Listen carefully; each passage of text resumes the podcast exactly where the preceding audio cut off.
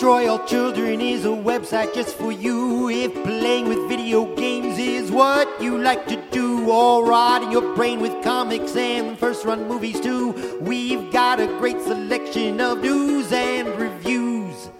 So search us out on the web, you just won't get enough of all our digital madness and other fancy stuff. We'll also make you laugh until your tummy's feeling buff. Destroy all children, you should go there now. Yeah. Hello and welcome to Destroy All Children. Knowing me, Larry Davis. Knowing you, George Brundle. Uh huh. Uh huh. Uh huh. Hey, Larry. Hey, what? They call it the Nintendo Switch because you take one look at it and you want to switch it off. I should have workshopped that one a little bit more News. before I came out News. swinging News is it. back. New. Everybody's favorite Well- segment. News. No, but Everyone talked enough about- news. we we've talked enough about the possibility of a new Nintendo Switch enough that I think we kind of are obligated to talk about the Switch OLED. Yes. So this is the segment Sure. of the podcast where we talk about the Switch OLED. I'm Yeah. sorry. Great. Not that there's actually that much to talk about, I suppose, when you're talking about the actual console itself, is the thing. No, Uh, about Plenty the talk about myriad failures of it, though, there's plenty to Yeah. discuss. Yes. So, uh, it, way back in in what feels like a million years ago now, Ye I olden was times. insistent. Yeah, I was insistent that Nintendo would not release a pro revision of the Switch. It's just not something in their their nature to do. And then they started uh, like spec sheets Because they never did that before, by the way. Yeah, well, not on their home consoles was pretty much my point. Well, Like, but this is more of a handheld, I suppose, than a console. Sure. It's whatever you want it to be. It's whatever you would like it to be at the time is what the Switch is. Uh, Hmm. for me, that is an object that sits in a corner and collects dust, completely inert in nature. Sure. Uh, but they they started like uh, documents began to leak out that were describing a possible revision with different specs, a different D- GPU, 4K capability, stuff like that. So well, I pretty much had to eat shit on it uh, and say that okay, yeah, this seems completely legitimate. They're going to put something like this out. And now, as of today, I am validated because they are not Kind of. doing that. kind of. The thing Sure. is, some of that was true. The OLED thing was like sort of the major leak. And I think the thing with that is that because of that, people thought, oh, then they must be upgrading the internals too. Like they wouldn't just slap an OLED screen on the same old Except they would. console, except it's Nintendo, so yes, of course they would. Yeah. I am eternally reminded of the tweet that I read like back in 2020 where someone was like, Nintendo wouldn't make their entire year Animal Crossing, would they? Like, yes.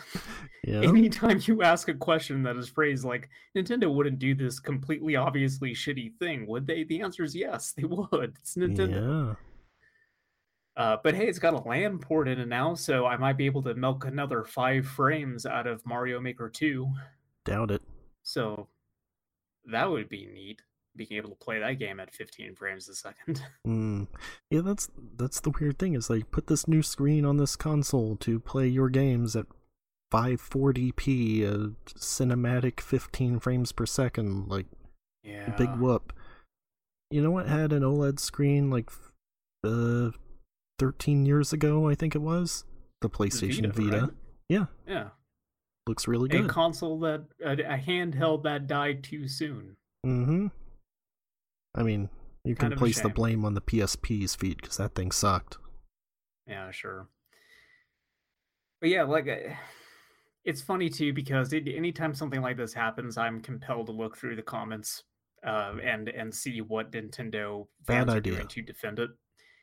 I don't know. In this case, it's a pretty good idea because it's pretty funny. Uh, I like a lot of people.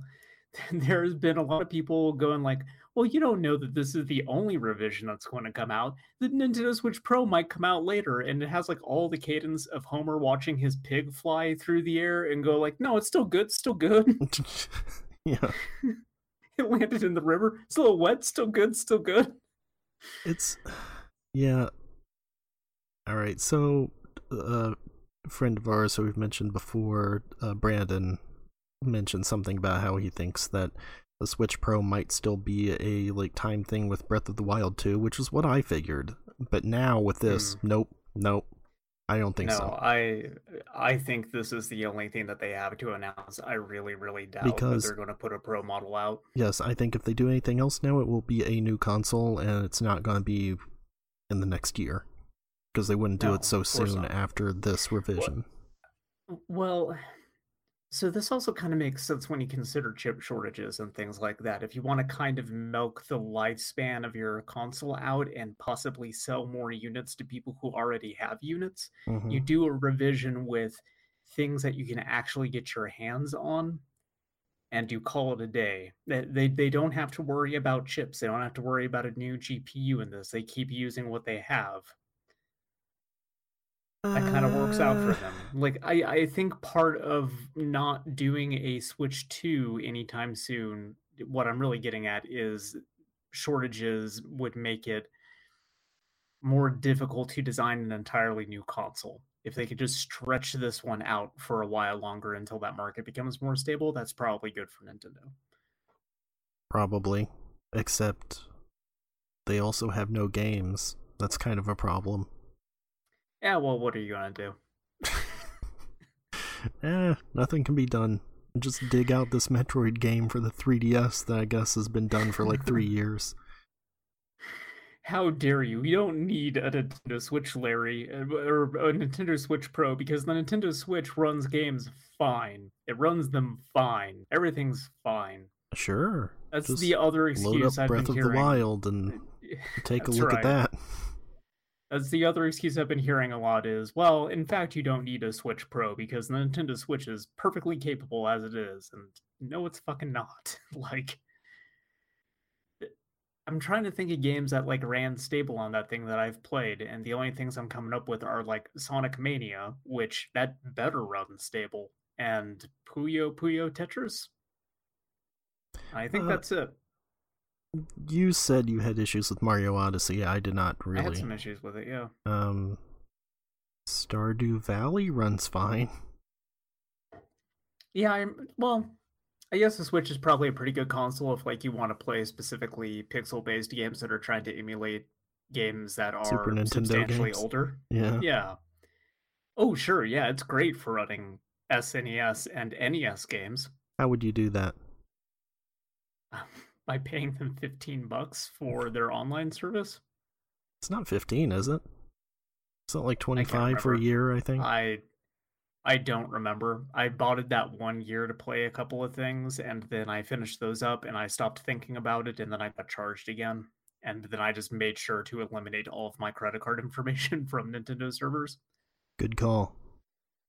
Yeah, probably. Anyway, the Nintendo Switch OLED version uh, is also $50 more, and the old version is sticking around, which is weird. Like, that's the most modern Nintendo thing about this.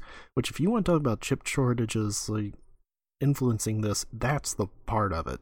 I think that has the most effect on it. 'Cause Yeah. It's like we've got these in a warehouse. We're we've already got a production pipeline for these. We're gonna keep churning them out instead of the previous model where they would replace it with the new version for the same amount or lower. Um, Yeah. thanks. Nin- Nintendo needs money. Easy, Joe Mulaney. No, Nintendo needs more of your money. They put a Um, land port in the dock. Aren't you satisfied? Yeah, I mean it's uh it's white now. You can play with white Joy Cons. Also, Oh, by the way, really good that they did not decide to improve the form or function of the Joy Cons at No, all. Of course not. Well, they have Couldn't even still, be bothered. still compatible with previous Joy-Cons. I couldn't tell. Is it actually the same size? Like, I, I thought they kind of just got rid of like the the border kind of because there is a little bit of a bezel around the screen on the regular Switch. I think they kind of just got rid of that. Uh, I'm I'm looking at a video of it right now, and it looks the same size to me. But again, I've not picked up my Nintendo Switch in a few months, so I guess I really couldn't tell you. Well, how would Also, you tell you anyway? know- like just picking it up and then looking at a video and being like, "Yeah, these seem about the same." Well, the other problem too is the size of my hands and trying to compare them to the size of the hands of people in the video. Like, I'm not sure how they quite compare. Mine are very tiny. Theirs could just happen to be very, very big. And so then the Nintendo Switch OLED is huge. There's no way for me to know. Well, they tell you how big the screen is, and it's not that much bigger. Like Oh. the display, anyway.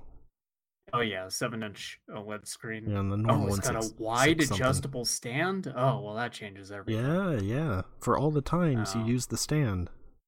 Finally, I can hunch over this and play Splatoon 2 and be a little bit less worried about it tipping over. You're not gonna do that. Switch sucks so fucking much, man. I'm still really upset that I spent all that money buying one, uh, and then continued to buy games for it, thinking, well, surely it's got to get good eventually, right? The great part is, as bad as the Switch is and how much I hate it, if this did have a performance increase, and it was like, give us, hey, it's GameStop here, give us your old Switch for $200, I'd be like, Yeah. yeah, sure, alright, I'll upgrade it, I guess, run these games better. But as it is, I- no, like, why, who cares? I guess. I mean, the third week in a row, I'm going to bring up SMT, but Mm, I've been watching go. those like daily demon showcase things, and like, again, my my issue with that is that's the last thing that I want on the Switch, and I really wish it were on anything else because every time I think about it being confined to the Switch, I think about all the lost potential. They could have done so much more with that if they developed it for the PlayStation or hell, even the Xbox. Uh, but they decided to go with the Switch.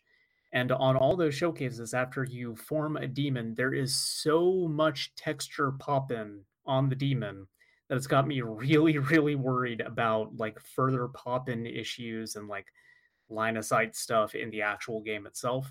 Like the frame rate at least seems fine in all the footage that I've seen, and that's really more important. But you can tell that there's still probably some performance issues related to the console that it's on. Uh, sure. Of course, also, So- I mean, Shin Megami Tensei, keep in mind, there were no Shin Megami Tensei games made for the PlayStation 4. I understand. But what if they did they were that just like, instead? "Hmm, no thanks. We're just going to uh, release this one that's clearly a PS3 game that is also coming out on PlayStation 4, and that's it. Yeah. Still, I wish they had developed it. If, even if only like performance stuff aside, so I just don't have to play the Switch. I really don't want to pick up the Switch anymore. They should have just made it like a pixel game. Just like do it sort of Mega Man Yeah, 9 sure. style.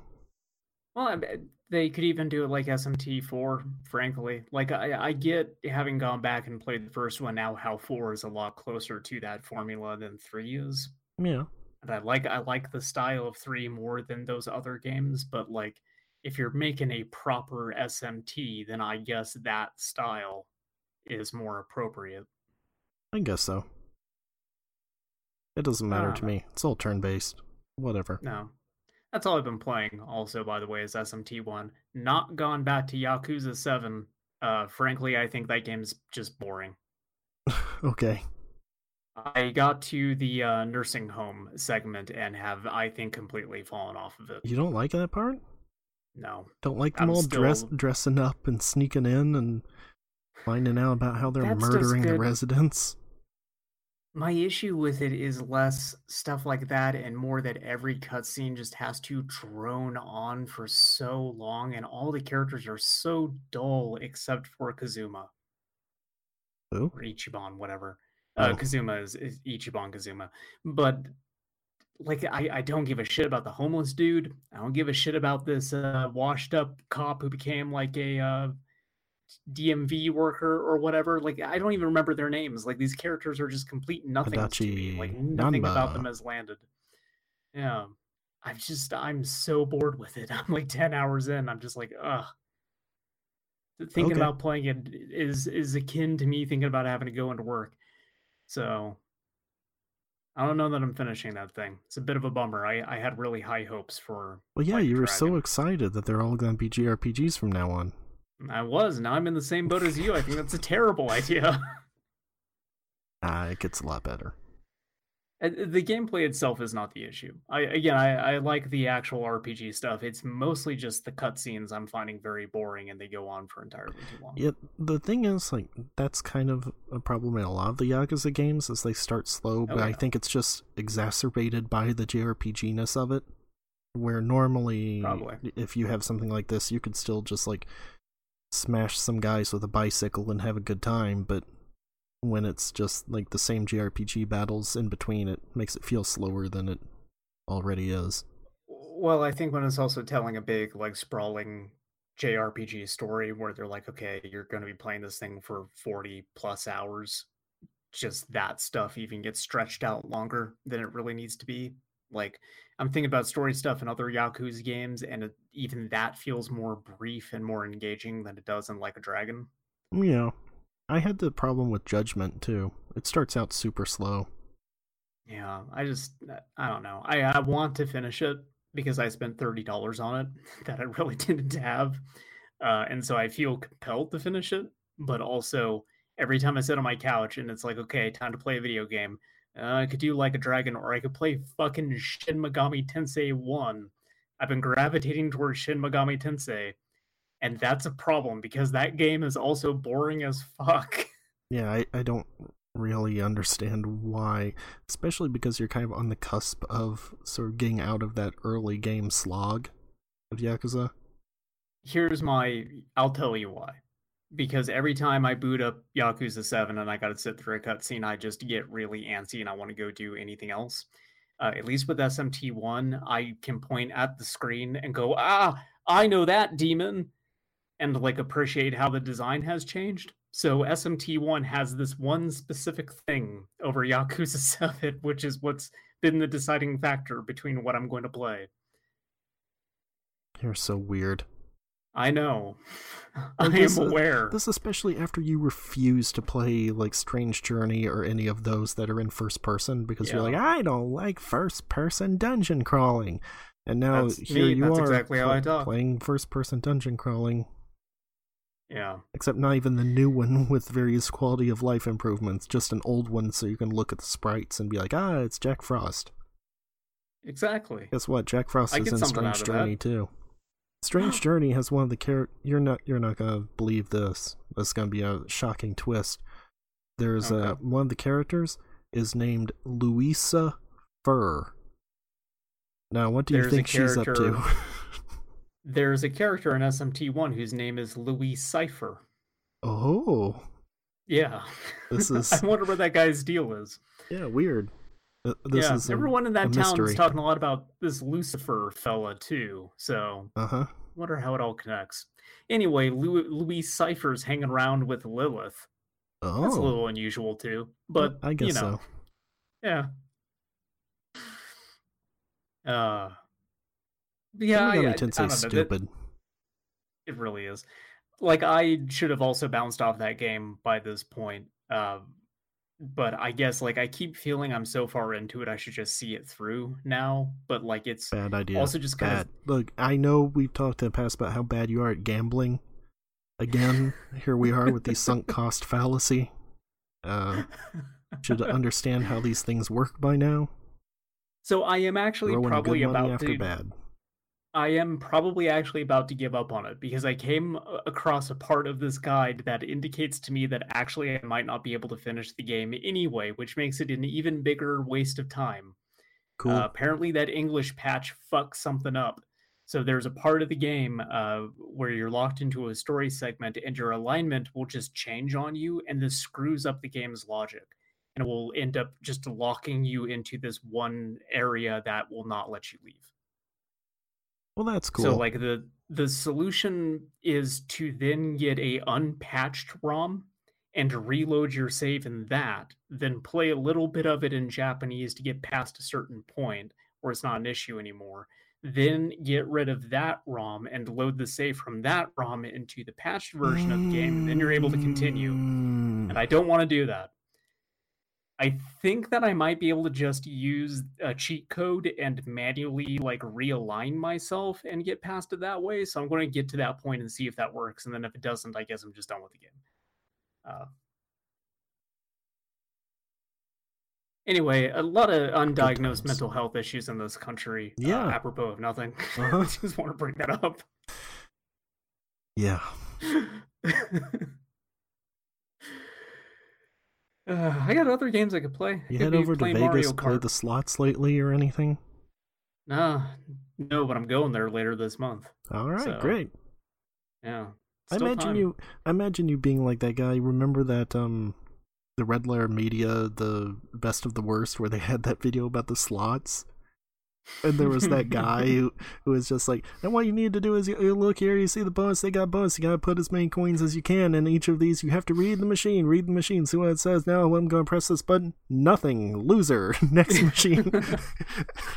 Doesn't he have something like towards the end of that where he's just like, now we need to move on because we're almost out of money? Yes, I think so. Yeah, he talks about like the production cost or something. Uh, Yeah, I remember the line specifically production costs are exorbitant. Yeah, yes, that's what he says. And there were parts where it just like cuts to it, like they were just there was no editing. They were just like stopping the camera and then starting Yeah, it. they were doing so it. Yeah, so it just see, just sees him like standing there for a second before he activates. I need to go watch that video again. That was so good. It really is. Uh, Wasn't that the same episode with uh, surviving edged weapons? It It might be. I want to say that was it- like that particular episode, they pretty much had, just had like a perfect selection of of videos. I don't know if it was that one or They if it was the really one good. that had the um the Dunkin' Donuts conference one Oh. also. the push the Whopper button guy. Yes, yeah. And the You um gotta go in there. You gotta go to the manager and you gotta tell him push the Whopper button. I think so. It was the one with Don Beveridge in the credits. Yeah, that's the Whopper button guy. Yeah. Oh Uh, god. Uh, anyway, go watch those videos yeah. instead of buying a new Nintendo Switch with OLED. Uh, not a whole lot. Uh, the more of the Warcraft's uh guild finished first clear of Karazhan, and that was fun. Karazhan's like one of the best raids they ever did. Um, I know Mm. you have no idea what that is, and especially no Nope. interest. Uh, but it was like it's like a haunted castle raid. Uh, Oh, it's okay. ten a ten man raid. It's so- a lot of the cool stuff about it is that it has random elements. For example, um, one of the early bosses is this guy who's not a butler. I don't know. He's sort of like in charge of the dining room. Basically, he's a ghoul. Uh, and so he is accompanied by, I think, five guests, maybe four, and they are picked from like a pool of different types that they can be. So like this character is sort of a priest, this one's a warrior, etc. And so depending on what ones are with them, you have to change up your tactics, determine kill order, and things like that. Or later there's the opera event, which is one of the bosses, and it can be three different events. There's like Romeo and Juliet, where you want to kill them both at the same time, or like pretty close to each other, otherwise they resurrect or enrage. Oh, naturally. That's just like the story. Yeah, exactly. Yeah. um Wizard of Oz where you'll have like um Dorothy, Toto, Tin Man, Straw Man, uh and Lion and all of them have their own weaknesses and stuff and then after you kill them all the witch comes out and you kill her. The witch is pretty easy. Um Oh yeah, just throw some water on her. yeah. But that that one's also neat because the weaknesses are tied to the characters. Like this uh scarecrow is weak to fire, so as long as you keep fire on him, he just sort of runs around aimlessly. That makes Um, sense. the cowardly lion can be feared indefinitely. Uh, so as a warlock, I can just keep fear on him. Completely destroying his mental Yeah. faculties, just like, utterly breaking him. Yeah, basically. Um, Dorothy has, a, I think it's called Tito, is her dog, which is just like a wolf. Like it's just the standard wolf model. Uh, Mm. and if you kill it before Dorothy, uh, is it? No, you have to kill Dorothy before it. If you kill it before Dorothy, then she enrages and will pretty much wipe your party. Um, Oh yeah, she goes uh, John Wick mode on you. Yeah. And then the third one is oh, a Little Red Riding Hood, where there'll be like the wolf, and he will turn one random member of the party into Little Red Riding Hood and chase you around. And so you have to kite him around the stage while the rest of the party tries to kill him. Oh. So there's stuff like that. There's one where you all control chess pieces, um, and you are moving around the board. It's not turn based, but you have cooldowns on your like movement and abilities and stuff. Um, and that's fun. It's really easy.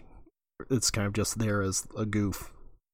Um, This all sounds very interesting. I wish I was cool enough to play World of Warcraft. yeah. If you had the amount of time to sink into it, uh, instead of sinking that into Shin Megami Tensei 1 or any other of the oh, myriad be bizarre games you play. Uh, that's just I can't do that. yeah, of course not. I must finish Shin Megami Tensei One. Yeah. You're right over there. Yeah, I'm fine. Okay. Got something in my Um, throat. It's alright. What have you well- been playing out uh, otherwise? I have one other thing, but I need to mute this and take a drink. Okay. Well, I've not been playing anything else otherwise. Uh, we tried a little bit of Shin Megami Tensei If, uh, which you can find that on our YouTube channel if you want to watch us kind of dink around in that game. Uh, mostly aimlessly, no idea where to go or what to do. Uh, and the thing that I am liking about both of these games too is having to rely on old walkthroughs that are entirely inaccurate and sometimes just outright written in lies. I hate that guy.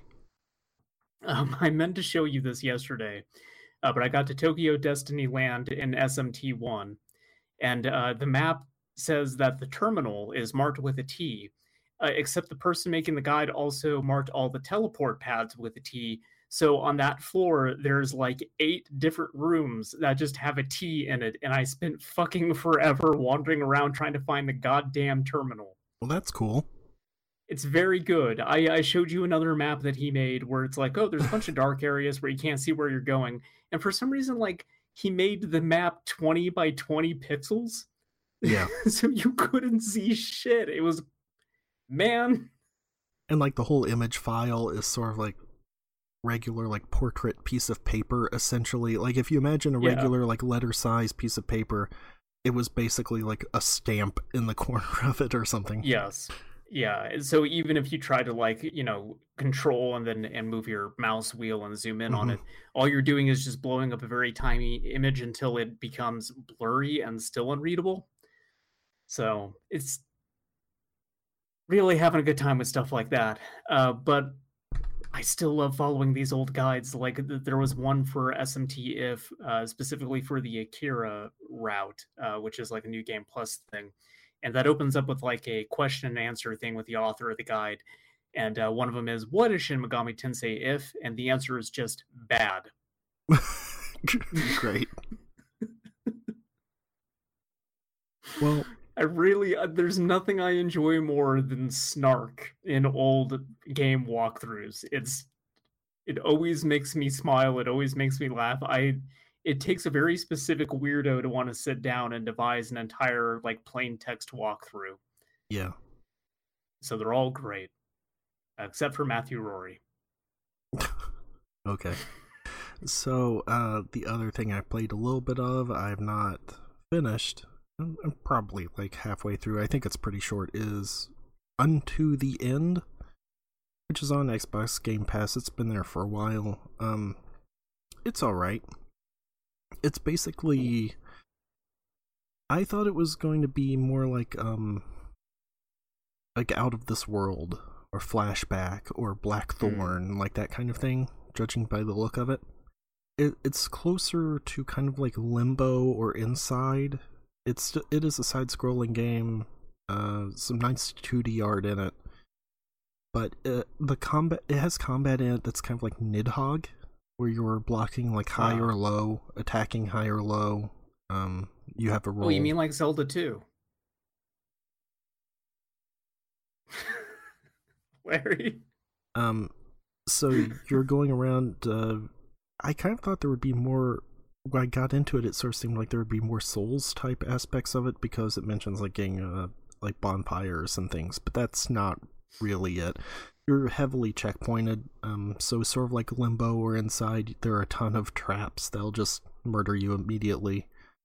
Uh, it doesn't really matter because you'll just respawn right there anyway. Um, but I don't know, it's fine. I looked up on how long to beat it. It's like three hours, so I'll probably finish Oh, that later bad. today. That seems so brief compared to everything else I've been playing recently.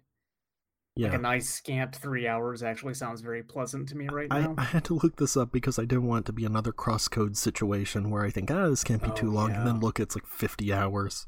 Yeah. I've had that happen a lot. The I'm just crosscode's a good "This game, but holy cow. Yeah. Well, I guess not much going on in terms of us uh playing new stuff then. Not really. Uh, I should have something from Gamefly soon Hmm. uh, that I will be playing on the Nintendo Switch. I will report on next week. I have no idea what that could be. There's no games on that console. Uh, There's but exactly I have that came out this year. Nintendo couldn't possibly bet their entire year on one game, Larry. That just can't be. This one isn't even from Nintendo either. oh, Technically. Christ. Uh, I take it back. They got three games coming out this year. Uh, whatever one you're Metroid? talking about, Dread, and then SMT5, and uh, that's it. When you I just refer to it as Dread, I'm imagining a Judge Dredd game. Yeah, because that's what I want. Just mean, give did you me play- a Judge Dredd game. Did you play that Super Nintendo one? I want. Okay, I want a good Judge Dredd game. Okay. Larry. Yeah. Well, that, that PlayStation back 1 bit. one, but specifically if you emulate it wrong and it just turns into a nightmare. Oh, it becomes Cruelty Squad. Yeah, that Yeah. one's pretty good too. Yeah. yes. Uh, Dylan just started playing Cruelty Squad, Squad by the way, uh, and I find it kind of insulting that we did not already push him into doing that. Yeah, it's just some random freak on. Twitter who was he was like, ah, your recommendation. I need to check this out then. Yeah, I should probably Hate go back to that instead of playing SMT. I should play more Cruelty Squad. Yeah, Hmm. Now that's an idea. that's a gribble of an idea.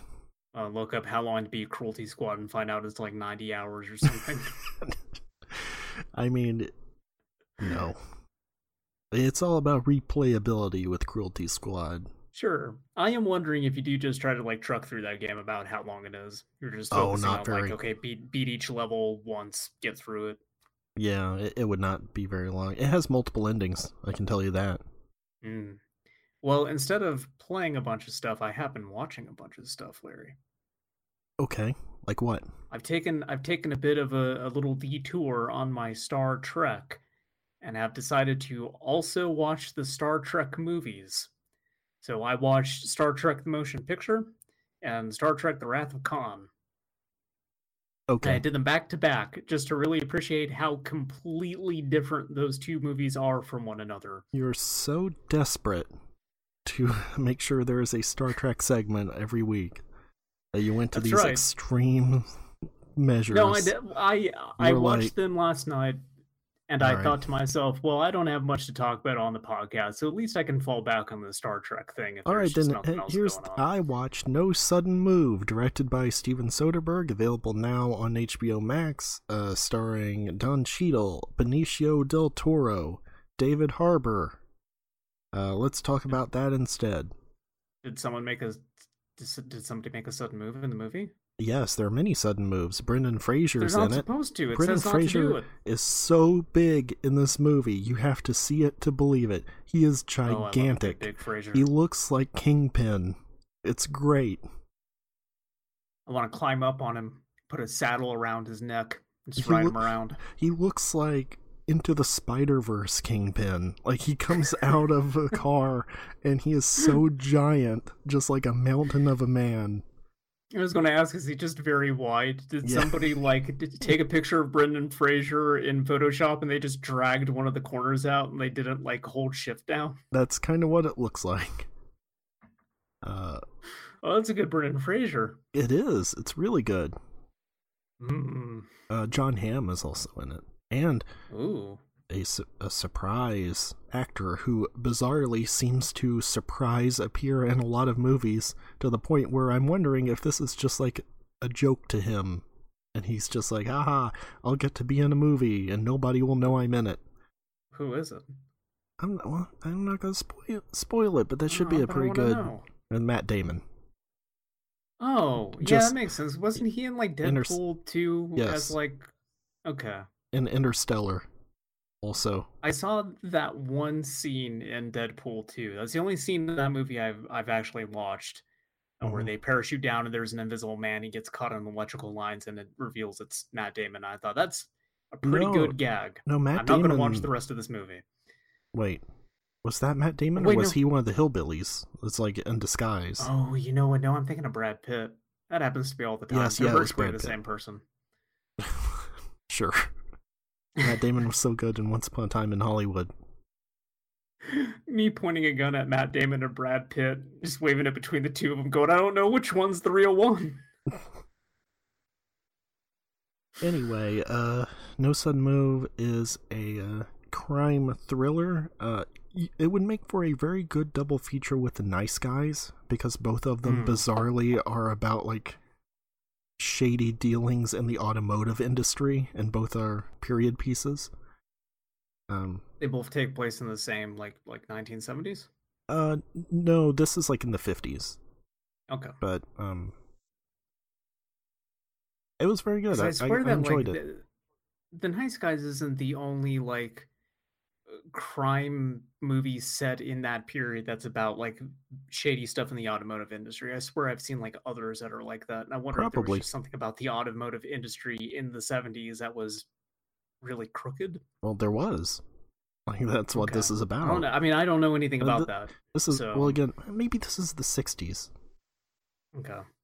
but like a lot of the characters, they dress like sort. Maybe it's late '50s, early '60s, like Mad Hmm. Men. Um, but uh, the main issue I had with it is that Soderbergh was apparently using period accurate, like wide angle lenses for it, Yeah. and it all looks terrible. Uh, it's not too bad when the camera is not moving, but every time it moves, like pans across something, there's this fisheye effect that looks awful, and it like made my head start to hurt every time it happened. Um, Just imagine you like hunched over, clenching your head, watching this movie. it's like it's like I have to finish it. Yeah, it, it's just sort of like a Beastie Boys video. Every time it, it pans around, it's like there should be Ad Rock, Mike D, and MCA here in the middle rapping uh, Intergalactic. It's Cranium such a is weird. swelling up. It's all vascular. it looks like it's about to pop. Yeah, it, it it's just such a weird decision. I don't know why you went with that. I don't know. He's always doing weird stuff like that. Like I shot this Yeah, whole sure. movie on iPhone. Good job, Steve. Thanks. I, I really appreciate it. But um, regardless of that, very good. Um, I recommend it. Everybody should go check out. And No Sudden Move available on HBO Max. Uh, apparently, that was everybody's talking with Meryl Streep. Apparently, that was a Soderbergh Soderbergh movie. I had no idea. I saw like promos Oh. for it and was like, yeah, I don't care. Um, I just whenever I think about like, okay, we shot this movie in a weird way, my What? mind just goes back to uh, Mulholland Drive. yeah, Like that's the one of the shittiest looking movies I've ever seen in my life. well, but Inland it Empire too. Or actually, maybe I'm thinking of Inland Empire specifically. I th- I think you probably are. I I am, yeah. Um, I watched those like fairly close to each other, and they both play out like fever dreams, and so I think that they've just kind of become intrinsically linked in my mind Well, as yeah, basically being the same thing. They are kind of Um, companion pieces in a way. Like they're both Yeah. about like L.A. and like I'm gonna be an actress, and then everything goes bad. yeah, weird garbage monsters, and Mhm. sure, yeah. But Inland Empire it, it looks like complete garbage, but it totally works for what that movie is and Yeah. the kind of tone that it's trying to push across. So, like, it's a very uncomfortable movie for me to watch, but I like it because it makes me feel uncomfortable. Mm. It sounds like No Sudden Moves, though, is not quite that. Like, it's more, oh, this is visually like causing me brain issues. Yeah, it's just like, oh, here's a shot of a room. Everybody's at Benicio del Toro's to the left and looks really thin because he's at the edge of the frame. Um, Benicio del Toro to the left of me, Benicio del Toro to the right. here I am, stuck in the middle with Kieran Culkin. Nobody wants that. Uh, I don't know, kind of like the idea of like a fun house mirror version of Benicio del Toro in my periphery. that's basically what it is. Yeah, Uh, Yeah. but David Harbour is also very good at. He's like sort of the William H Macy role in this. Um, Mm. just sort of like a old timey dad uh, who gets embroiled in this, and then the movie kind of forgets about him for a while. Uh, although that also seems intentional, like a lot of stuff like that that happens in this, because they Mm. uh, it. I'm not gonna say seems intentional. It definitely is because they outright state it. There's a part where characters like, ah, don't you like when characters you, that you just forgot about a long time ago come back? Matt Damon says that. directly into the camera and winks. Basically, apparently the Matt Damon part was filmed like a month before like production ended. Like they just Oh, cranked that at the last minute. just just do him good. like that uh that that zombie movie that Snyder did recently. Just completely cut an actor out and digitally insert Tig Notaro. So I, I looked at the production of this because I wanted to know about the weird lenses and stuff, and the original cast for this was bizarre. Uh, John Cena was supposed to be in it originally. I think he was the the Brendan Fraser role, which I really would have liked to see as much as I That's why like my big boy Brendan- Brendan. That's why they need to make Brendan Fraser more wide. They had Well, a certain body type they needed to fill out. Yeah, well, it, they just had to green screen him in over John Cena. That's the thing. They already filmed it, and they were like, "Brendan, we gotta get you." It was Coach McGuirk. He was just like, "Brendan, we have to get you really wide. We're gonna have to grab you and stretch you out so you can cover John Cena in the dailies." Well, I'll probably never watch this movie because it's on Netflix, and I refuse to No, sign up for that again. I, I, just you said it was on Netflix. no. I said What was like on? I said three times it's on HBO Max. Oh well, I'm not signed up again for that either. So what is it what matter? are you gonna sign up for? Paramount Plus, baby, it's got all the Star Treks. It's all you need. I could watch Lower Decks if I wanted to, you know, if it ever struck me. Like, I could watch uh, Picard. I could watch Discovery. Yeah, it's like keeping a loaded gun in your house. You can shoot yourself in the head with it at any time, or you can just leave it there, you know? Yeah, It's just nice to have the option. yeah, yeah, yeah. Um, but no, I did watch the first two Star Trek movies, right. and I. Why do you not like Wrath of Khan? Explain yourself. I don't dislike it. It's just like kind of, eh, it's fine. It's so good though. No, not really. It's r- perfectly paced. It's well written. It's well acted. The action in it is pretty good. No, it's not. The only thing, the only thing That's about the- it that I don't like is Kirk's weird looking son. Just kind of shows up and is like, "Hey, you're my pappy," and then Oh, I guess he like dies in the next movie. I don't know. I only saw two. I I also it's just so anticlimactic. Like it's all building up to this fight between them, and it's just like, ah, I moved down. He went over us, then we went back up and sure. blasted him. The end. He's using two dimensional thinking, Larry. Yeah, it sucks. he only knows how Like, to go left and right. Basically, Not any random episode about the Dominion War in DS9 is better than Wrath of Khan. I so I will give you that. Uh, I I think that it's really good about how Kirk and Khan are kind of outwitting each other throughout the movie, and then the the way that Kirk wins, despite each of them coming up with these really brilliant strategies to get the better of each other, is just, oh, this idiot doesn't know how to fly a ship up or down. hmm and so he just kills him. But like the stuff about like, okay, well, all Federation ships use these codes to identify themselves, and they use these codes so they can't be hijacked remotely by other ships. But since they're Federation ships, they don't have that safeguard against each other. So if we just find the code, we can lower his shields, uh, and stuff about like. Oh well, he's hacked our communications. So instead of like, if it's going to take hours to fix something, you communicate it in days. If it takes minutes to fix something, you communicate it in hours. So that way, we're always ahead of him because he's expecting something later. Like that stuff's great. I liked all that stuff.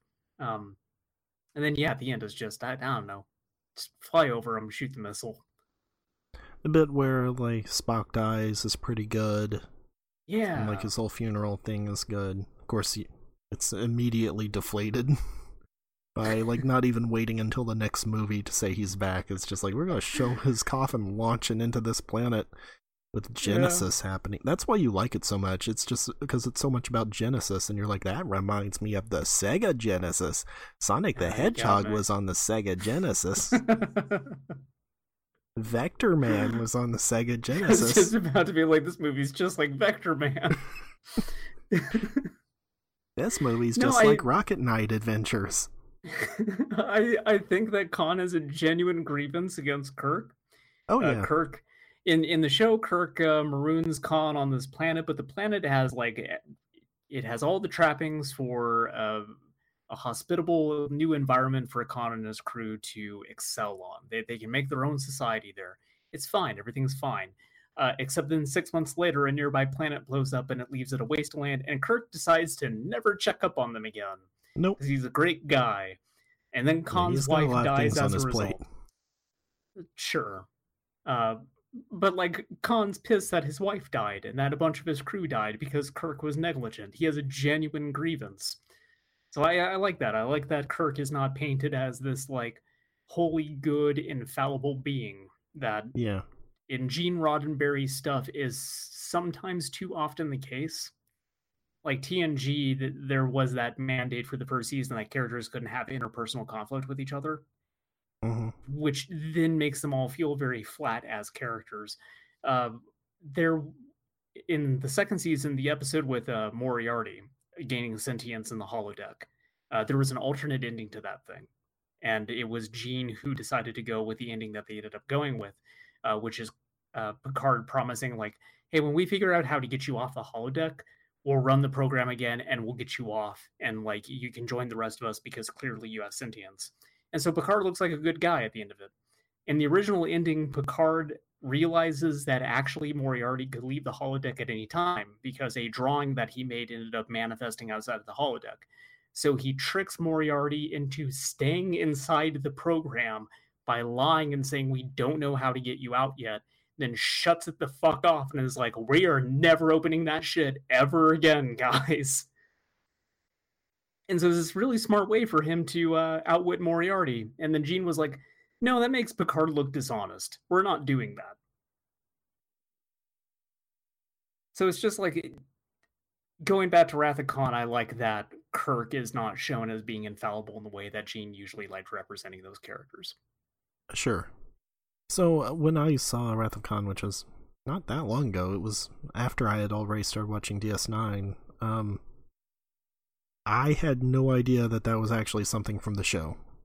I I mm-hmm. thought that it was just like here's this previously unseen character. It's like uh like Nathan Drake's brother. It's just he's yeah. here now. We've never mentioned him before, but he's here.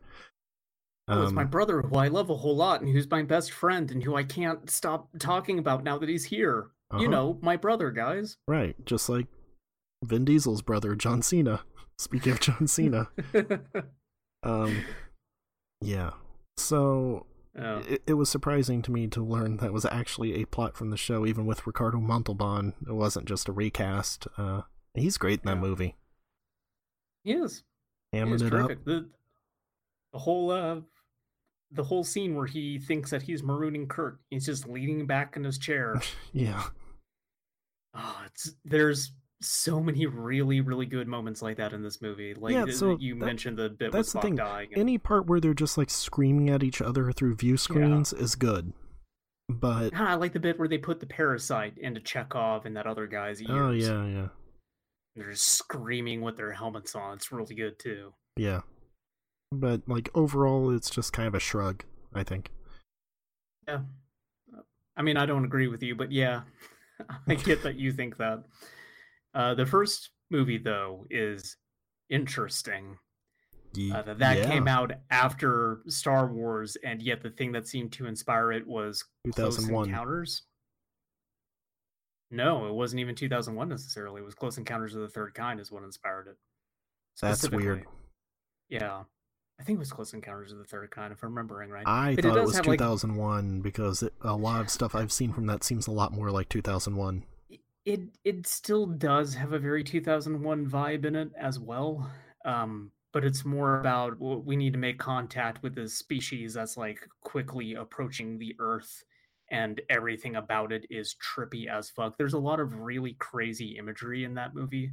A lot Mhm. of mixing of like practical effects and more special effects. Uh, so like when they're going, there there's just these really long shots of like panes of glass with different airbrush designs on it that end up kind of looking like some aurora borealis shit that's like parallaxing and then like these big models that they're sweeping over.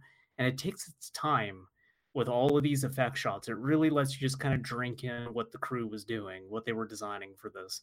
Hmm um, and in many cases it's really neat looking. And then in some cases it's like goddamn move on from this. Like there's a 10 minute shot of the enterprise when kirk's first getting on it it's like for fuck's sake just move on put kirk on the goddamn ship please And this is coming from someone who bought the technical manuals for the. Enterprise and Yeah. And whatnot. yeah I have great love for the uh, enterprise d specifically um, Cool ship. but it is yeah it's uh i mean you got uh Ilia uh the bald chick in it who's this movie's really horny.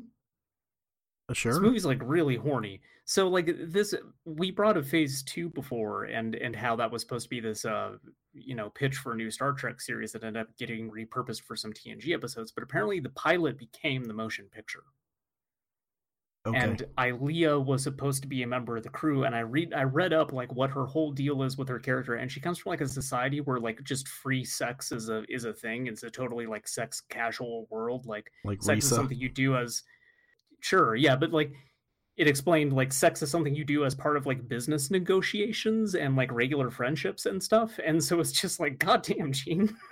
Yeah, well, you know, Gene. Gene, had, Gene likes his he ladies. liked what he liked, Yeah. Gene was a kind of a sex pervert. kind of. Just a little bit. It's just also the Oh. concept of the motion picture and everything is so weird to me because like the original series was what three seasons, I think.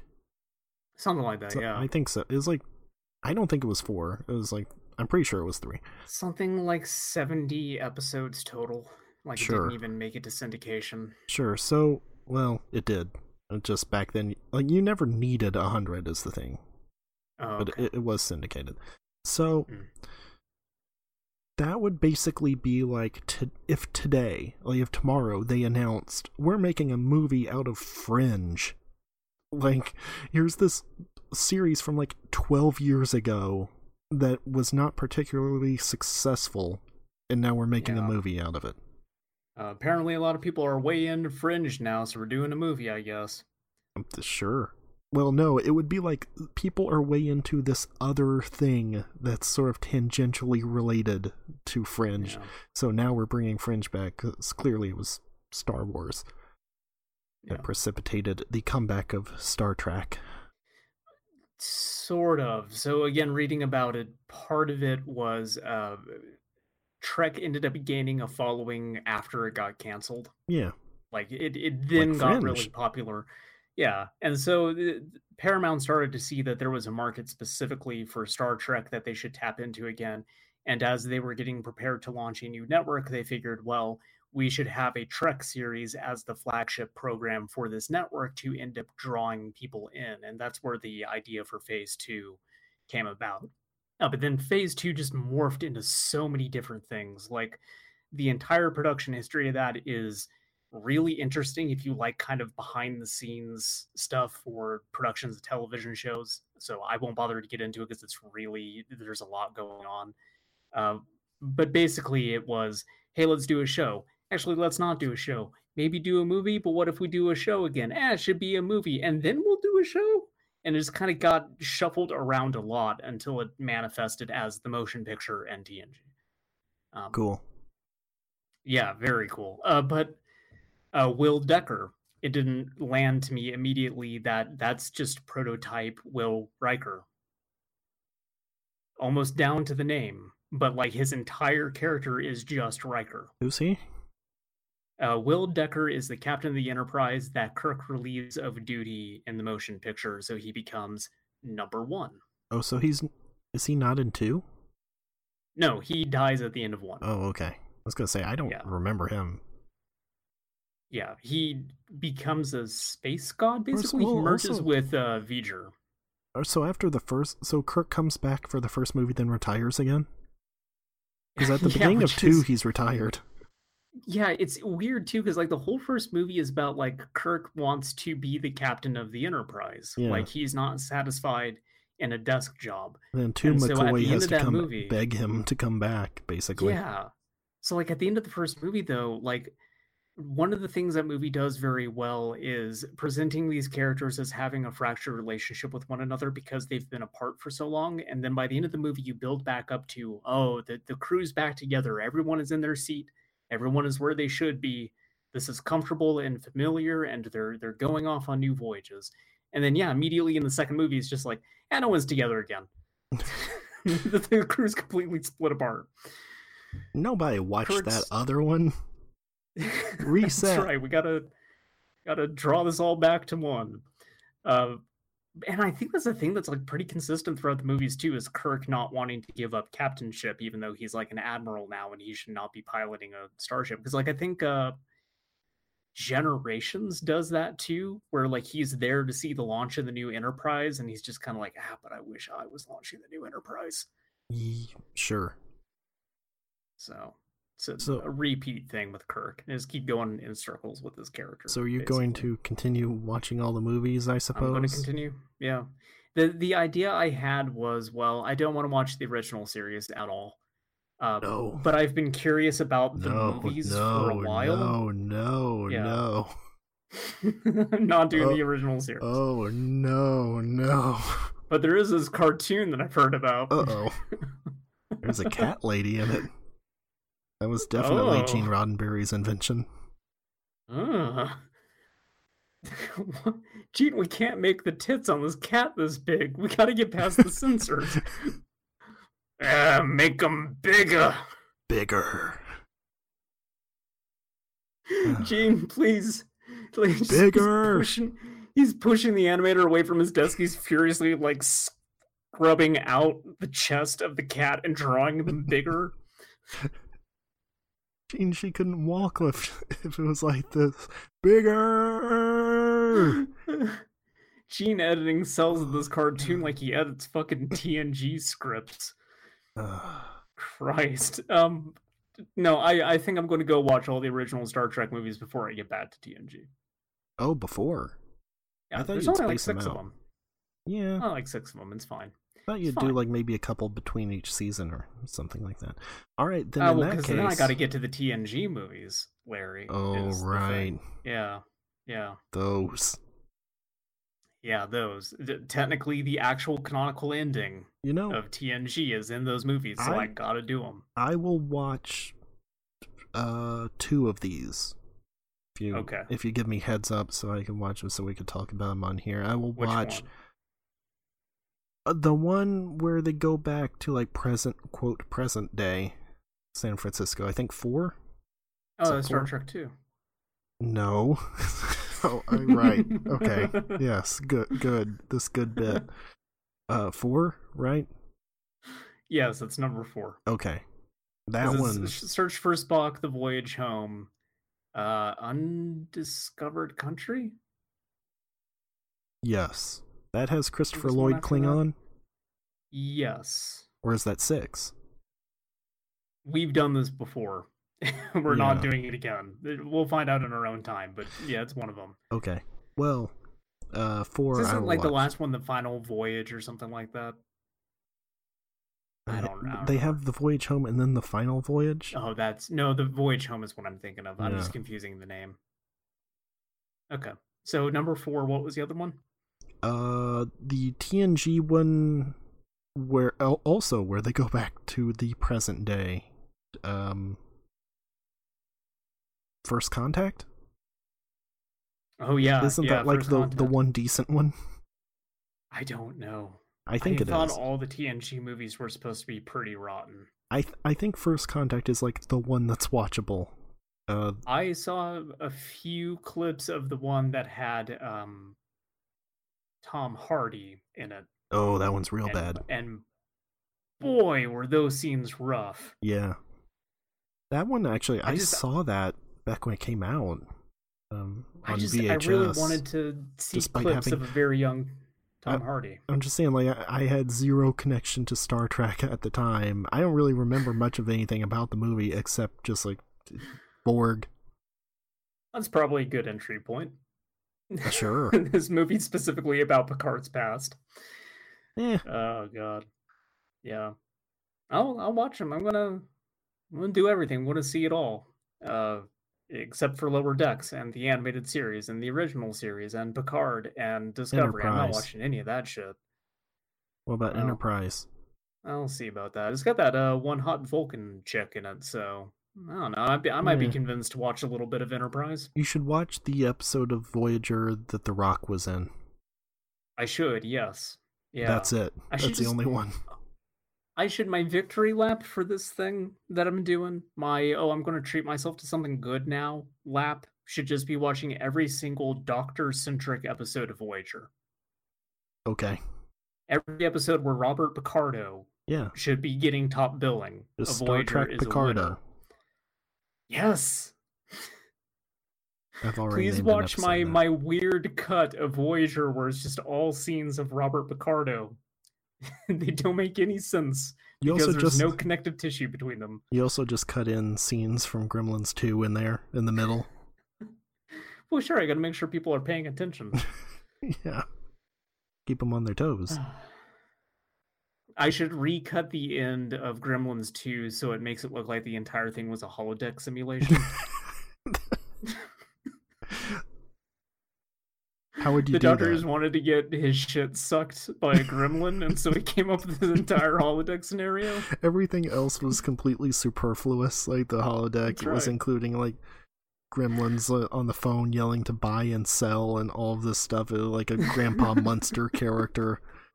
It was all just in service of that in bathroom scene. Yeah, well, sure. He the only instructions he put in was just uh, New York contemporary 1990s, and then just it built the rest of it. All right. You know what would have been a really good Star Trek uh, Voyager episode is is that happens, but then the Gremlins gain sentience like Moriarty, and the fail safes go out of whack, and so the Gremlins escape onto the Voyager. That would be really good. Then you get like a bunch of Gremlins wearing like Starfleet Like, uh, uniforms. yeah Starfleet outfits, and like they they're in they got control of the deck. Uh-huh. They're flying the ship. Yeah, you get an exterior shot of the ship just like bouncing around and stuff while they're going like left, right, left, right, and stuff. Yeah. It'd be good. You'd have a you you know something's wrong because uh, Janeway is walking down the hallway and then the ship jostles and she like kind of hits the wall and she's like, "What was that?" And then like gremlins just start laughing over the PA system, yeah. and then No, she's off- like, over the. "Gremlins." They don't Oh, have PA too. system. Yeah.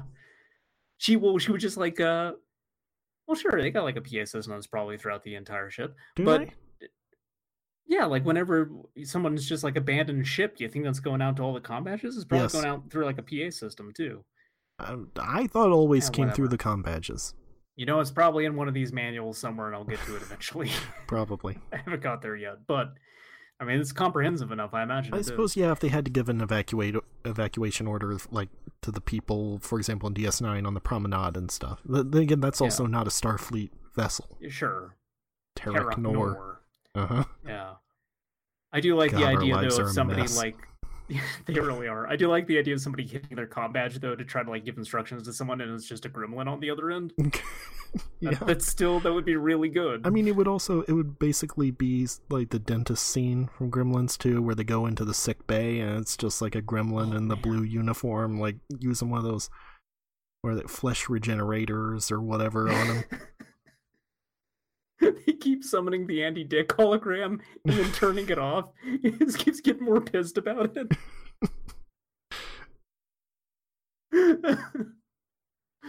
oh, you'd go into like uh oh god, I can't remember the character's name. The really weird looking dude who's the chef. And like they would just have a pot in his kitchen and a gremlin is stirring it wearing a chef's hat, and then a gremlin pops out of the pot and he's covered in like chili or something. well, again, that's just straight out of Gremlins 2. Yeah, I just want more gremlins too, frankly. Okay, But just alright. like set it in space. Yeah. the- even if you like just remove all the Star Trek stuff from it, if you wanted to do another Gremlins movie in space and you just had some sort of holodeck esque area that they ended up manifesting in and broke out of, there you go. That's your premise. Yeah. And like, ah, Gizmo was part of the program too, and so now Gizmo's on the ship. just make another Gremlins, please. Come on, Jim No, Dante, just fucking make another just- Gremlins. You're gonna get that cartoon. That's it. Uh, I just want more Gremlins. I also just want more Robert Picardo, but that's also a constant. Yeah. What's uh, the last thing he was in? I have no idea. It's been a long time since I've seen Robert Picardo in anything. Yeah. Yeah. Conventions mostly, I think. I don't know that he's doing anything else. I forgot Brent Spiner was in uh, Independence Day. Oh yeah, yeah. And then he shows up again in uh, Resurgence, even though he very much dies in Independence Day. Hey, looks like uh, J Mascis from Dinosaur Jr. Oh, God. Are you looking up uh, what Robert Picardo was Yes, in I last? I am. need to know before we move on. Um, not much. It Oh, out. hold on. I got a really good segue. Okay. The last thing Robert Picardo was in was Diddy Kong Racing. I, I don't think he was. I think you're making that It'd up. really, be really cool if he was though. Like, just digitized Robert Picardo flying a plane and racing against Banjo and Conker. He was in a couple of episodes of The Orville. That, That makes makes sense. sense. Yeah. Yeah, that that follows. Uh, also, a couple episodes of The Flash. Yeah, that also kind of makes sense. I Sure. suppose so. A lot Yeah, of just like, like, random TV series, Yeah. though. That's kind of what I would expect, though. Like Robert, Robert Picardo never had the makings of a varsity athlete. He he he wasn't. He didn't blow up and become like a big star. He didn't do a bunch of really like amazing like uh I I don't know. Like he kind of just neatly slots into that like TV character actor. Robert I Picardo. Like yeah. he's great at that. I, I, I like him just kind of showing up in things. Um, Well, I mean, also, he is about 70 years old. So, no, spry young man. sure. Too old to be on TV shows, but uh, he'd be fine as a president. Before we move on, I would just like to say I think it's very cool how they did make Brendan Fraser look uh, as stout as when Robert Picardo got shrunk down in the first episode of Wager. Uh huh. Just very, very wide. Yeah, looking like a Roblox character. Yeah. I played a bunch of the Donkey Kongs, Larry. Yay! gotta talk about them Uh, Donkey Kong Country 1 through 3 and Diddy Kong Racing. All right. Yeah, so I like Donkey a couple Kong's of those games. me too. It's Diddy Kong Racing and Donkey Kong Country 3, right? Those are the good ones. Oh, oh yeah. Uh, the first Donkey Kong, Donkey Kong Country 2, fantastic. Uh, Donkey Kong Country 3 has a baby in it. And I just want to bring that up so everyone appreciates what I do for them. You have to pick I- up the baby and throw it at things too. I mean, that part's good. I like throwing the baby. No, no, no! Don't throw the throw the baby. baby. I'm throwing the baby because I got 100% in all these games as well. Congrats. Well, 102% and 2, 103% and 3. Now Technically, we can ha- go to 105% to 3, but I have no idea how to do it. now you have all to bananas. I do have all the bananas. Um, first Donkey Kong Country. I remember when this came out, this was like the thing that really made me want to get an SNES, even though by this point What? the SNES was starting to get pushed away. It, Yeah, it that's was, a really late SNES game. I always wanted uh, an SNES when I was growing up, but I had the Genesis, and I was able to play the SNES enough at friends' houses that I never was just like, "Mom, please let me get an SNES." But something about like Donkey Kong Country really clicked with me, and that was the point where I was like, "I, I got to just have this in my room at all times." Um, Like by the time one- Donkey Kong Country came, uh, one came out, the PS1 was already out, wasn't it? oh God, I don't. If not, it was really remember- close. It was pretty close, yeah, because the the whole thing was kind of advertising it as like, yeah, sure, the PlayStation can do 3D, but like check out what the SNES can do. Because it was also like that and Star Fox were the games that they were really trying to push as like, you don't need anything other than an SNES. The SNES is capable of doing this really crazy like computer graphics shit too. Um, but I had a neighbor who did have Donkey Kong Country. We didn't get along great, but we got along well enough. And uh, so this is a good George story. His he, he was out just kind of playing around, and I was just like, "Hey man, can I play some Donkey Kong Country?" And he was just like, "Yeah, sure, whatever." But he wasn't going to go inside, so I just like walked into his house and sat down in his bedroom and started playing Donkey Kong Country. And his mom started like calling for him and like came into his room to get him and just kind of freaked out because I was not him. And I can't remember exactly what I said, but it was something along the lines of, I'm not your son. okay. so just like as an adult appreciation appreciating this image of just walking into your kid's room it's not your son there's just some weird kid sitting there playing fucking donkey kong country and then be like no you need to get out of this house right now i don't know who you are but this was the lengths I was willing to go to to play Donkey Kong Country was basically breaking and entering. Uh huh. As had to play Donkey Kong. Uh, and I never played two as a kid or three. Like I didn't play those until mm. just recently. So well, so update on the release dates. Uh, Donkey Kong Country came out before the PlayStation. Uh, two and three were after. Yeah, I knew for sure three was. Well, I, so like, I specifically, pretty much was, nobody played three for that reason. I was thinking of Yoshi's Island, which also came out after oh, yeah. the PlayStation, because like yeah. that and Donkey Kong Country were kind of like the last gasps of look at what we can do with the SNES.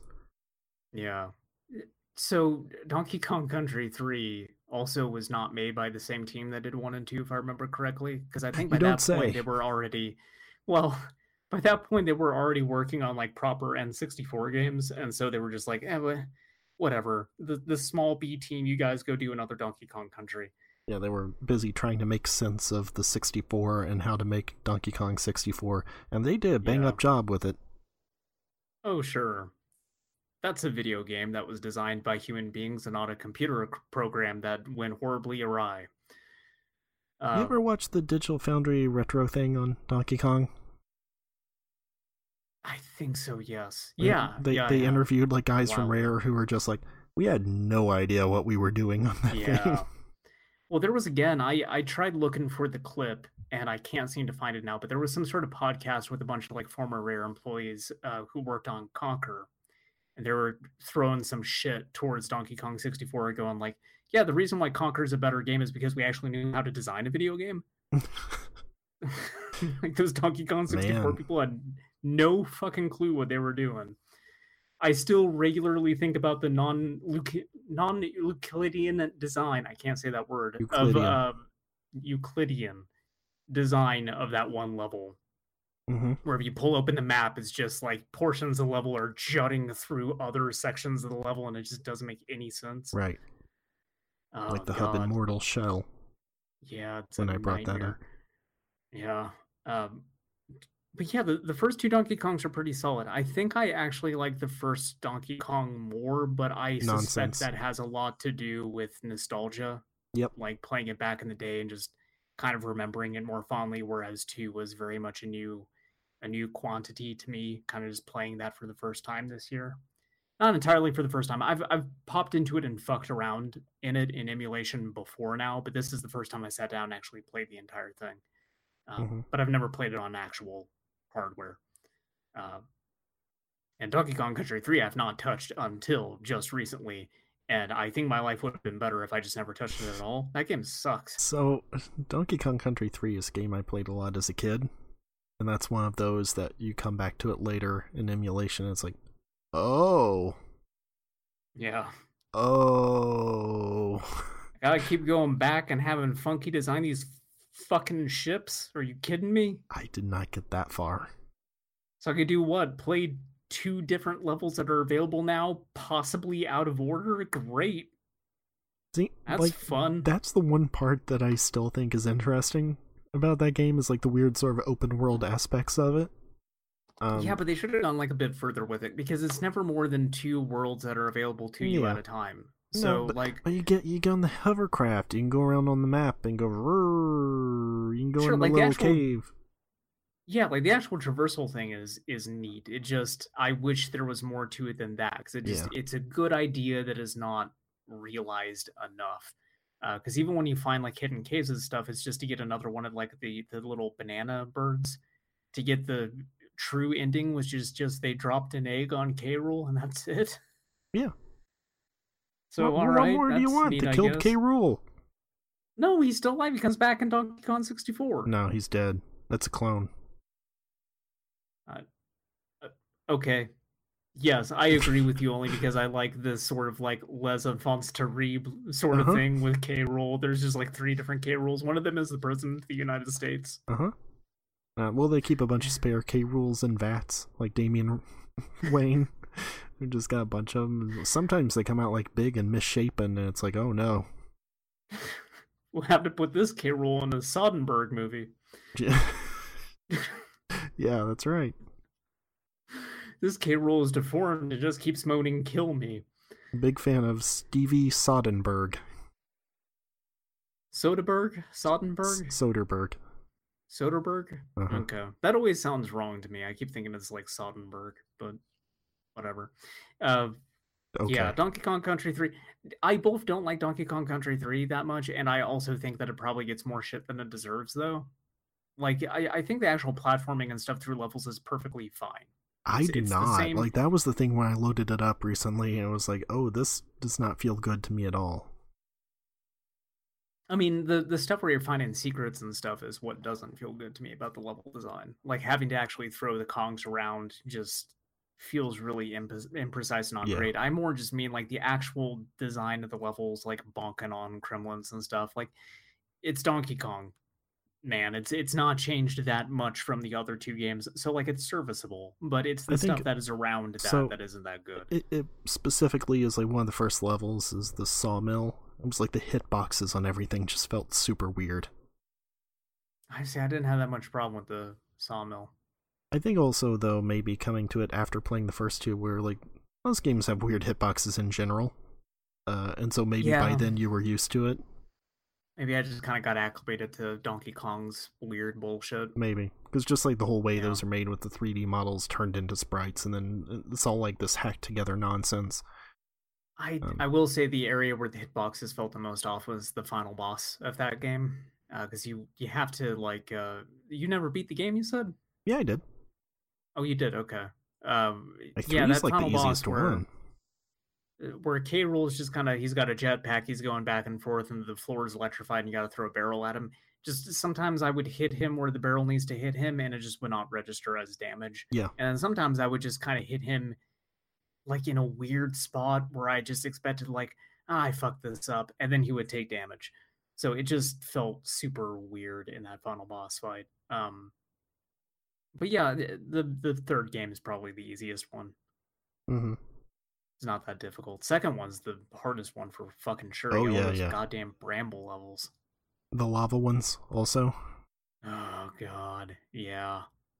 That game is. I mean, if you're playing them straight off of one another, you're going directly from Donkey Kong Country to Donkey Kong Country 2. It actually feels like a pretty decent ramp up in difficulty. Yeah. Like it's a it's a nice, comfortable slope up. So it, it felt like a good challenge. But if you just went in raw on two, that game is hard as balls. Oh yeah. You know what else is hard? Diddy, Diddy Kong, Kong Racing. Racing. That Mhm. game is a motherfucker. Yes, it is. How did I beat this as a kid? it's the thing that went through my mind constantly while playing this thing. I don't know. Uh, I kind of had the same reaction to Crash Team Racing when I tried playing that, the PS1 version. Um, I don't know. Just when you're a kid, I think you have a lot of time to just bang your head against it. I guess I just I remember very vid- vividly as a kid getting to uh, race Wizpig in space, and that's like the unlockable super final boss. So I Mhm. had to have done absolutely everything in Diddy Kong Racing, except when I played it this time and I got to the first Pig fight, I had absolutely no idea how you beat him. Like, there is a way that you break past the acceleration limit, and it's by continually tapping the A button. Uh, so rather than holding it down, this, I guess, constantly boosts you over the max speed for a character. That was the only way I could beat Wizpig. And I was using the character who had like the most optimal handling and speed as recommended by several different sources online for that boss fight, and Conker? I still had to do something that felt like I was breaking the game. Uh, no, it was like uh, the crocodile, Oh yeah, that guy. or no, it wasn't the, the turtle. Was it the I tiger? think. Might have been the tiger. Larry, honestly, I tried fucking everybody. Okay. I, I didn't try Whoa, like whoa. fucking everybody. Hold on a second. I need to want that back. Look, the character design of Rivet is very good, but I don't want to fuck her or any other furry video game character. I want to make this very clear. all right, all right. I ain't into that weird shit. Methinks he doth protest too much. You were the one who a few nights ago was just like, "Yeah, Lola Bunny is sexy. I mean, I'm not going to do anything about it, but it's a Yeah. sexy character." And I was Sure. like, "No, like no, I don't even think that. I'm as pure as the driven snow. No, you're not. A prude, some would call me. Shut up. You can look at something and understand what the design was, like what the intent there was. It doesn't mean like, oh, now I'm a furry. Shut up. I mean, it's probably fine if like Rivet jacks you off with a robot hand because it's robot hand, so it's not actually like an animal arm. So like that's probably okay. That's probably fine. Not a furry. Uh, anyway, the Diddy Kong uh, racing characters, I tr- I tried all of them in the final boss fight, and I could only win by doing something that felt like cheating, which is not very good game design, obviously. Uh, but like the difficulty in that just it ramps up so hard so quickly. There were just a, like every time you beat a boss in that game, then it's like okay, go through all the levels again and now collect all these coins. You got to collect all the coins and you got to finish them first in order to beat the level. It's the same fucking level, but you got to do it this way, and also everybody is faster now, and like that becomes a pain in the ass, and just kind of a slog because you're having to play everything twice. Uh, the, the boss fights themselves, I don't know if you remember the octopus boss fight, but man, Not really. He like drops all these bubbles behind him, and if you get hit by a bubble, it traps you, slowly floats up in the air before popping, so it just sets you behind. Oh, so- yeah. You have to chase him in the hovercraft, and the hovercraft controls like total dog shit. Yes, it does. And mercifully, there's very few levels where you have to use the hovercraft. More often than not, it is offered to you as an option if you decide to revisit a race for funsies, so you can just opt out of it. Uh, but that also means you're not given much time to acclimate to it by the time you have to go fight that boss. So that also makes it just that much more difficult. It took me a hour and a half or thereabout to beat that boss, and I was watching the Star Trek episode where they visit a planet that is unable to reproduce due to radiation, and so they kidnap all the kids on the Enterprise. You're just unable so to just- reproduce because you're playing Diddy Kong Racing in 2021. That's right. No one wants to have sex with me. Look at how I'm living my life. But now that's like just forever linked as a memory. I'm just going to keep thinking about like the anger I felt towards the game at the same time feeling anger towards Picard for not just trading children for technology. Those parents could have made more kids, Picard. You fuckwit. Just make the deal. You could have got rid of Wesley. What? Man. Star Trek. Diddy Kong, my life is falling apart, Larry. Yeah. Anyway, uh, I liked two of these games a whole lot. It's, it's Donkey Kong 1 and 2. Diddy Mhm. Kong Racing, I. Well, Donkey Kong Country. You need to specify. It's like if you say Yeah, Metal sure. Gear 1 or 2. Yeah, that's a good point. Um, anyway, I like Donkey Kong 1 and 2. And I also have fond memories of Donkey playing. Kong Jr., uh, please. Yeah, I have fond memories of playing Diddy Kong Racing with my grandpa. I Actually, am no, glad Donkey to Kong have that 2. game. Wait, okay. It was Mhm. Donkey Kong Jr. and then Donkey Kong 3 was the one with Mario with the, the bug spray thing, right? That's whatever you want it to be. Okay. Whichever those whatever game you want it to be, it's fine. Can you play Donkey Kong 3 on the Switch? Wonder how good that looks on the OLED. You get true black. Ooh. That's the Donkey Kong sound. it's the sound it makes at the start of every level. Oh, d- apparently, um, Donkey Kong 2 was just a Game and Watch game. Oh, But, right. but it yeah. did exist. Like, but yes, it was Donkey Kong Jr. and then 3. Oh, it wasn't Mario, it was Stanley. Was the character. in is uh this is tangentially related. I've left Twitter up during this entire recording and I really like seeing all the Switch stuff kind of rotate around and what's happening because now it's just like gaming, Ethernet. Like 64 gigabytes. Just every single shitty thing about this Yeah. just keeps popping up I mean, on it's here. also it's people like, well, hey, more storage is nice. Yeah, who cares? Buy an SD card. Nintendo whatever. Switch 64. That's what they should have called. it, 'cause It's got 64 gigabytes, and also everything on it is bad. Everything on it is a It blurry runs like mess shit. that Yes. runs at 10 frames per second. Yeah. It's wasted Like, I- opportunity. I- Everyone upset that it's not the Super Nintendo Switch? Nah, fuck that. I'm upset it's not the Nintendo Switch 64. I was thinking recently about how in that period in like the mid to late 90s, hmm. everybody wanted their games to be blurry. Like Yeah. they they thought that looked good. like Sure. the N64 like oh well it's got this anti-aliasing. Sure it makes everything look like you smeared Vaseline all over the TV but it, it's not jaggy. And same thing with like you look at the OpenGL versions of Quake. They look terrible. Quake 2 looks awful. It looks so much worse than just the original version of Quake with the clean pixels and everything. But that's how people wanted it. They're like oh this is advanced. Look at how awful and smeared these textures are. D- texture filtering. Yeah. it- even then, though, like some of it is just when you're displaying it on a CRT and what a CRT does to that image as well, it does end up looking better than if you just kind of emulate some of that stuff now where it looks all kinds of fucked because it's not getting run through the filter of a CRT screen. What are you talking about? It would Um, just make it even blurrier. For the Nintendo 64, there's times where that ends up kind of working out in its favor. There's stuff from upscaling the nonsense. N64 You're just making things up.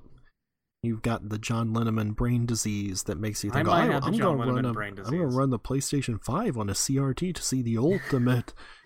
Well, uh, so that actually is more what I'm talking about is if you take like the PlayStation 1 and you just run that as raw pixels and you have all the dithering and everything, it looks wrong. You need the CRT to blur the dithering out so you actually get the gradients that they wanted to get out of it. Well, That's why they yes. have dithering in the first place. So there's certain stuff where you do want more blur from those systems. But I get what you're saying that there are games where they baked in too much blur, and so they always looked like shit no matter what. Well, yeah, and there's stuff like um, a lot of pixels. Like pixel art was designed to be viewed on CRTs, where Yeah. There's a some Twitter account I don't remember what it's called, but it, it's just like retro pixel CRT pixels I think they're called, where they show Yeah. like the raw pixels versus what look at a CRT, and a lot of times it's like it makes it look like it's basically double the resolution. Yeah. Uh, like a lot of Uh, sprites and stuff specifically. The the best example I can remember for showing the impact that dithering has on a CRT is the uh, Earthworm Jim title screen, oh where you have that really, really detailed picture of Jim, and there's just a ton of dithering all over it. And when you you show that raw and you show it filtered through a CRT, there is just a clear difference in what that technique does to an image. hmm Um, and you know, it, it does stuff with console encoding and things like that as well. But uh, some N64 games do look better to me on a CRT. Specifically, I'm thinking like Mario 64 always looked better to me on a CRT than it does on just like upscaled th- through a TV or just having it completely sharp uh, in emulation. And I think that's because it was a very early N64 game. And so it was a lot more the character models were more rudimentary. Everything was just these bright colors with firm separation. And so then when you do have that blurred out a little bit, it looks better. Uh, but when you had stuff that looked more complex and had more depth, and it was already blurred through the N64, and then it gets blurred more. That stuff looks terrible. hmm Games with darker colors, things like that, just do not look as good. Um, Donkey Kong 64. that's what I'm thinking of. Got it in one. Uh, Perfect Dark. Eh, Very dark a game, true it's to its not. name. Super dark. no, it It isn't. Needs to be darker, in fact. Not dark enough. Yeah. I don't know. GoldenEye. N60 N64 I, I get why some people, I guess, find charm in the N64's graphics. For the most part, no. There's a lot of really terrible looking games on that system. PlayStation 1 stuff, I think, generally holds up. Right, well, that, that was kind of my point. What I was bringing up with this is that at the time, the N64 was viewed as the far superior thing because uh, it's it's blurry. The number is we, we- bigger. We, love blur. it's 64, not love- 32. Park Life, Song 2, all great.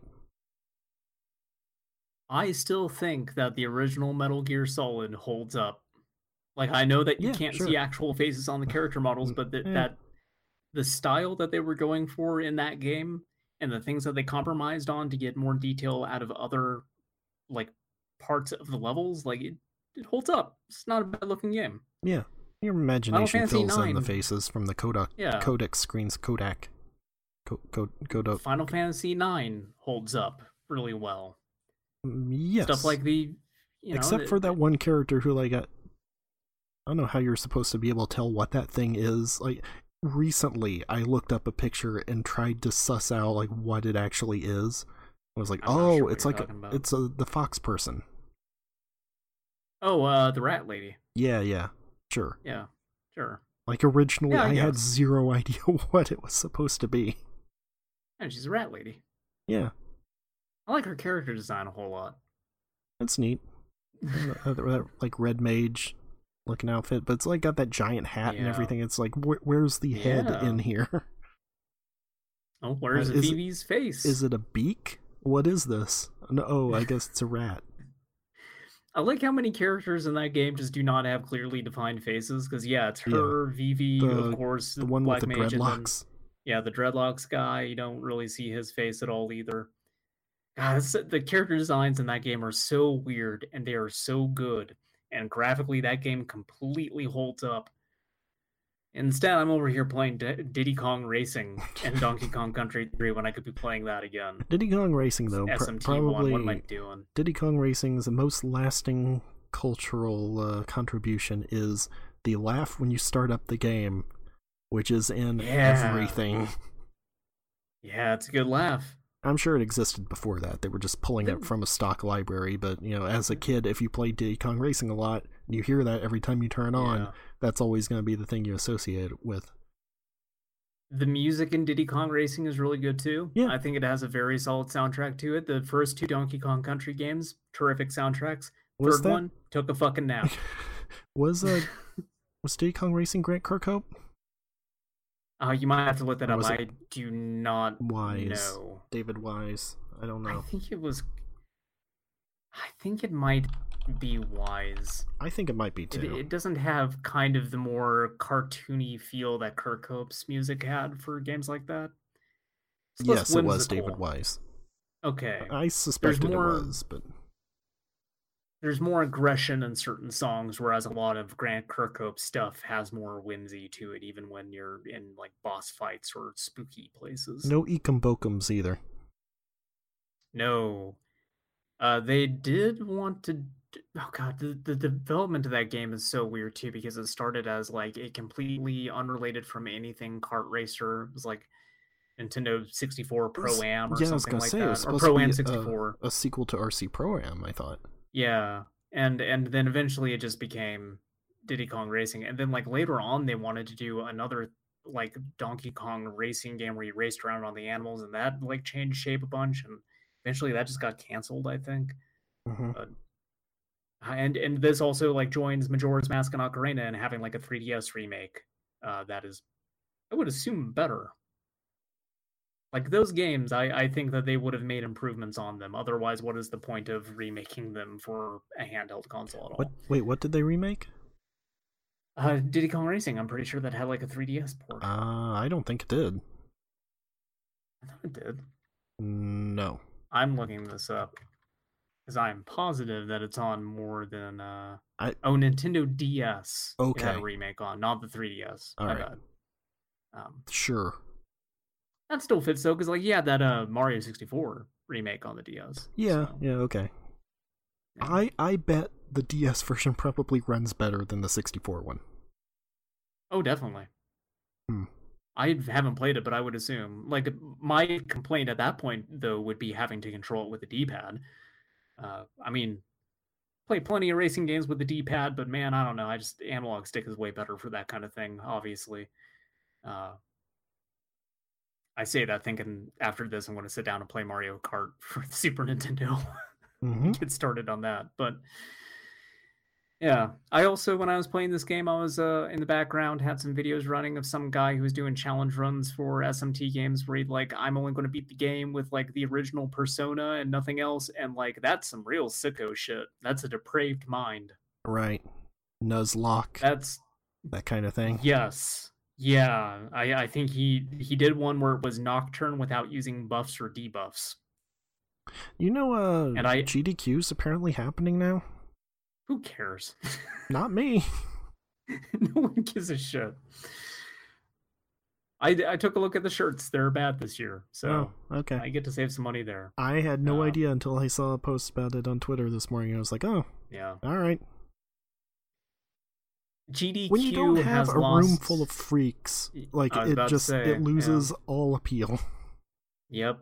I ever since they stopped having uh blue glass or whatever that guy's name was, who would just Yeah. like super enthusiastic about everything front and center. Then I don't know who eventually was just like, you need to sit in the back row, uh, but that person's an asshole. Yeah, like he was the Rich Evans of GDQ. You had to have his laugh. Yes. It's like the laughter of an angel, in that it is frightening and it drives you to Yes. madness. Yeah, Blue Glass says, cannot. "Be not afraid. I'm going to run Ecco the Dolphin." Uh, gonna pop into Audacity after this and mix his laugh with Rich Evans and just make a horrible cacophony. That's the thing you play out of speakers that just trills. shatters every window in a mile radius. Hacking the PA system at the Walmart to just play his laugh on loop. Yeah, man, he was great. Yeah, he was. Uh, There was. Let Like, yeah, people in GDQ say cuss words again, damn it. Come on.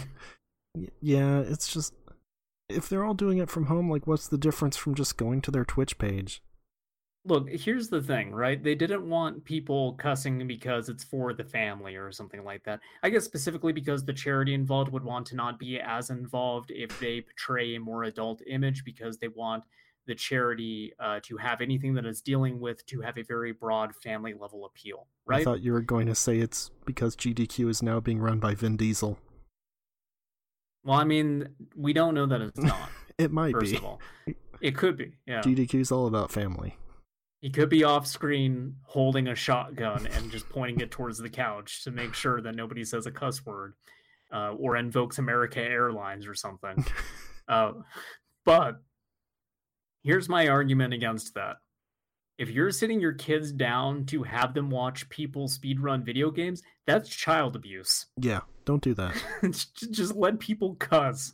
No normal brained child is going to sit down and watch somebody like barely speak during a Dark Souls 3 speed run where they're just trying to awkwardly clip through walls after failing to do so 20 times. Like no child has the patience for that shit. Here, kid, watch this four-hour run of GTA San Andreas. Which again, like that's the thing. Like they run games where like there are curse words in there, and they don't do anything about. it. So like, what? Okay. There was that that year where they were blocking all the comments because they didn't want people saying like nasty shit on the videos. And then like the thumbnail for The Last of Us was just Ellie driving an ice pick through someone's windpipe. okay. It's like what the fuck are you guys doing? And then they eventually like lifted the restriction and allowed comments again, but Yeah. And like I get to some degree not wanting to do that because there are a lot of like shitheads who end up going on there and saying a lot of like anti-trans stuff. That's Yeah. been a, a thing. guess what? Get a moderator. Sure. That's what moderation's for. Or what if we got an algorithm? No. Absolutely But not. then we don't. But we don't have to pay the algorithm. So that's you know a plus. Ratings for Retro Corner. I think uh, an appropriate rating system. We're going to do it real simple this week.